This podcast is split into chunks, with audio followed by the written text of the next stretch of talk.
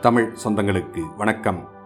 Sathyan audio books வழங்கும் அமரர் கல்கியின் கல்வனின் காதலி. வாசிப்பவர் சத்யன் ரங்கநாதன். பகுதி இரண்டு. அத்தியாயம் நாற்பது. ராயவரம் ஜங்ஷன்.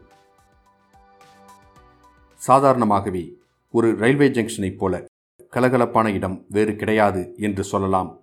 அதிலும் ராயவரம் ஜங்ஷனை பற்றி சொல்ல வேண்டியதில்லை. அங்கே நாலு முக்கியமான இடங்களுக்கு போகும்.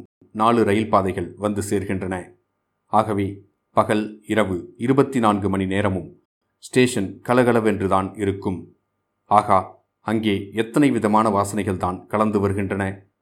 தாழம்பூ ரோஜாப்பூ வெட்டிவேர் மறுக்கொழுந்து வாசனை மசால் வடை காராபுந்தி வாசனை சாம்பார் சாதம் தயிர் சாதம் வாசனை ரொட்டி பன் பிஸ்கோத்து வாசனை புகையிலை வாசனை சுருட்டு புகை வாசனை அழுகிய ஆரஞ்சு தோல் வாழைப்பழத்தோல் வாசனை மனுஷர்கள் மேலிருந்து வரும் சென்ட்டு ஜவ்வாது வேப்பெண்ணெய் வாசனை கங்கையிலே முழுகிய பின் ராமேஸ்வரத்தில்தான் குளிப்பது என்ற திட சங்கல்பத்துடன் வரும் வடக்கிந்தியர்களுடைய அழுக்கடைந்த துணிகளிலிருந்து வரும் வாசனை. அம்மம்மா அந்த வாசனைகளையெல்லாம் தனித்தனியாக பிரித்து எடுத்து எண்ணினால் குறைந்தது முப்பதுனாயிரம் வாசனை இராதா? அப்புறம் எத்தனை தினசான மனிதர்களை நாம் அங்கே பார்க்கிறோம்? பட்டிக்காட்டு குடியானவர்கள் பட்டணத்து நாகரிக புருஷர்கள் உச்சிக்குடுமி மனிதர்கள் கிராப்பு தலைக்காரர்கள் குல்லா அணிந்தவர்கள் தொப்பி தரித்தவர்கள் பட்டை நாமங்கள் சந்தன பொட்டுக்கள் முறுக்கு மீசைகள் முகச்சவரங்கள் நீண்ட தாடிகள். ஸ்திரீகளிலேதான் எத்தனை விதம்?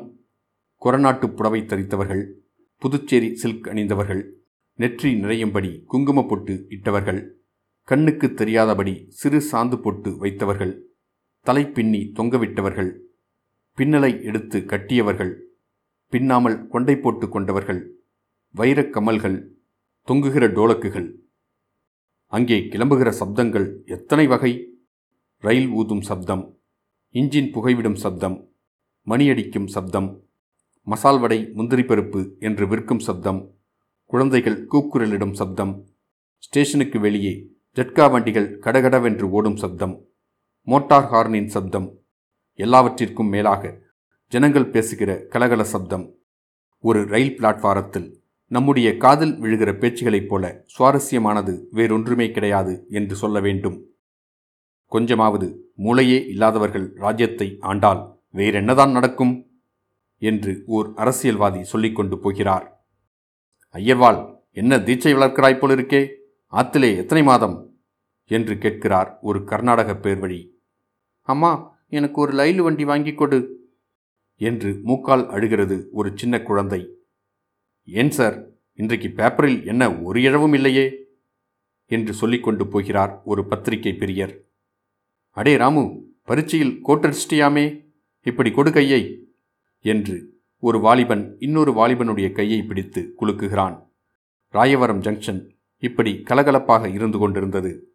சென்னைக்கு போகும் ராமேஸ்வரம் எக்ஸ்பிரஸ் வண்டி வருகிற நேரம் நெருங்கிவிட்டபடியால் ஜனங்கள் பெட்டி படுக்கைகளுடனும் மூட்டை முடிச்சுகளுடனும் குழந்தை குட்டிகளுடனும் கூட்டம் கூட்டமாக வந்து பிளாட்ஃபாரத்தில் சேர்ந்து கொண்டிருந்தார்கள். இப்படி வந்தவர்களில் திருச்சிற்றம்பலம் பிள்ளையும் அவரது குடும்பத்தாரையும் நாம் பார்க்கிறோம். மேற்பாலத்திற்கு போகும் படிக்கட்டின் அடியில் விழுந்திருந்த நிழலில் ஒரு பெட்டியின் மேல் உட்கார்ந்திருக்கிறாள் கல்யாணி. அத்தை அவள் பக்கத்தில் நின்றாள். திருச்சிற்றம்பலம் பிள்ளையும் அவருடைய மனைவியும் குழந்தைகள் அங்கும் இங்கும் ஓடாமல் தடுத்து நிறுத்தும் பெரும் முயற்சியில் ஈடுபட்டிருந்தார்கள்.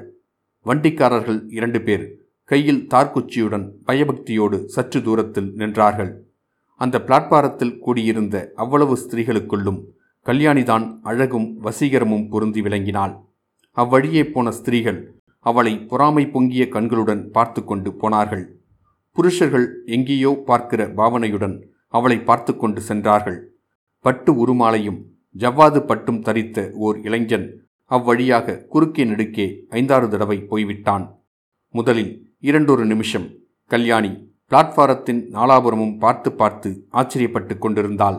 அப்புறம் பட்டென்று அவள் முகத்தில் ஒரு மாறுதல் உண்டாயிற்று. கவனத்துடன் எதையோ கேட்பவள் போன்ற பாவனை தோன்றிற்று. ஐந்து நிமிஷத்திற்குள் அவளுடைய முகத்தில் ஆயிரம் விதமான பாவங்கள் காணப்பட்டு மறைந்தன.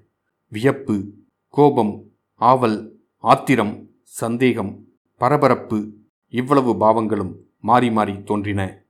அவளுக்கு கொஞ்ச தூரத்தில் சிலர் கும்பலாக நின்று பேசிக் கொண்டிருந்தது அவளுடைய காதில் விழுந்ததுதான் இதற்கு காரணமாகும்.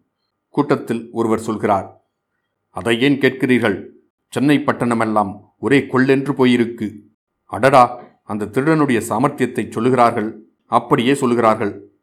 ஏன் சார் அது எப்படி பெரிய கூட்டத்திலே அத்தனை போலீஸ்காரர்களுக்கும் டிமிக்கி கொடுத்துவிட்டு அவன் தப்பித்து கொண்டான்? நம்ப முடியாத அதிசயமாயிருக்கிறதே. முதல் மனிதர் பாருங்கள் ஸ்டேஜ் மேலே இருந்து அப்படியே அலாக்கா ஒரு தாவு தாவினானாம்.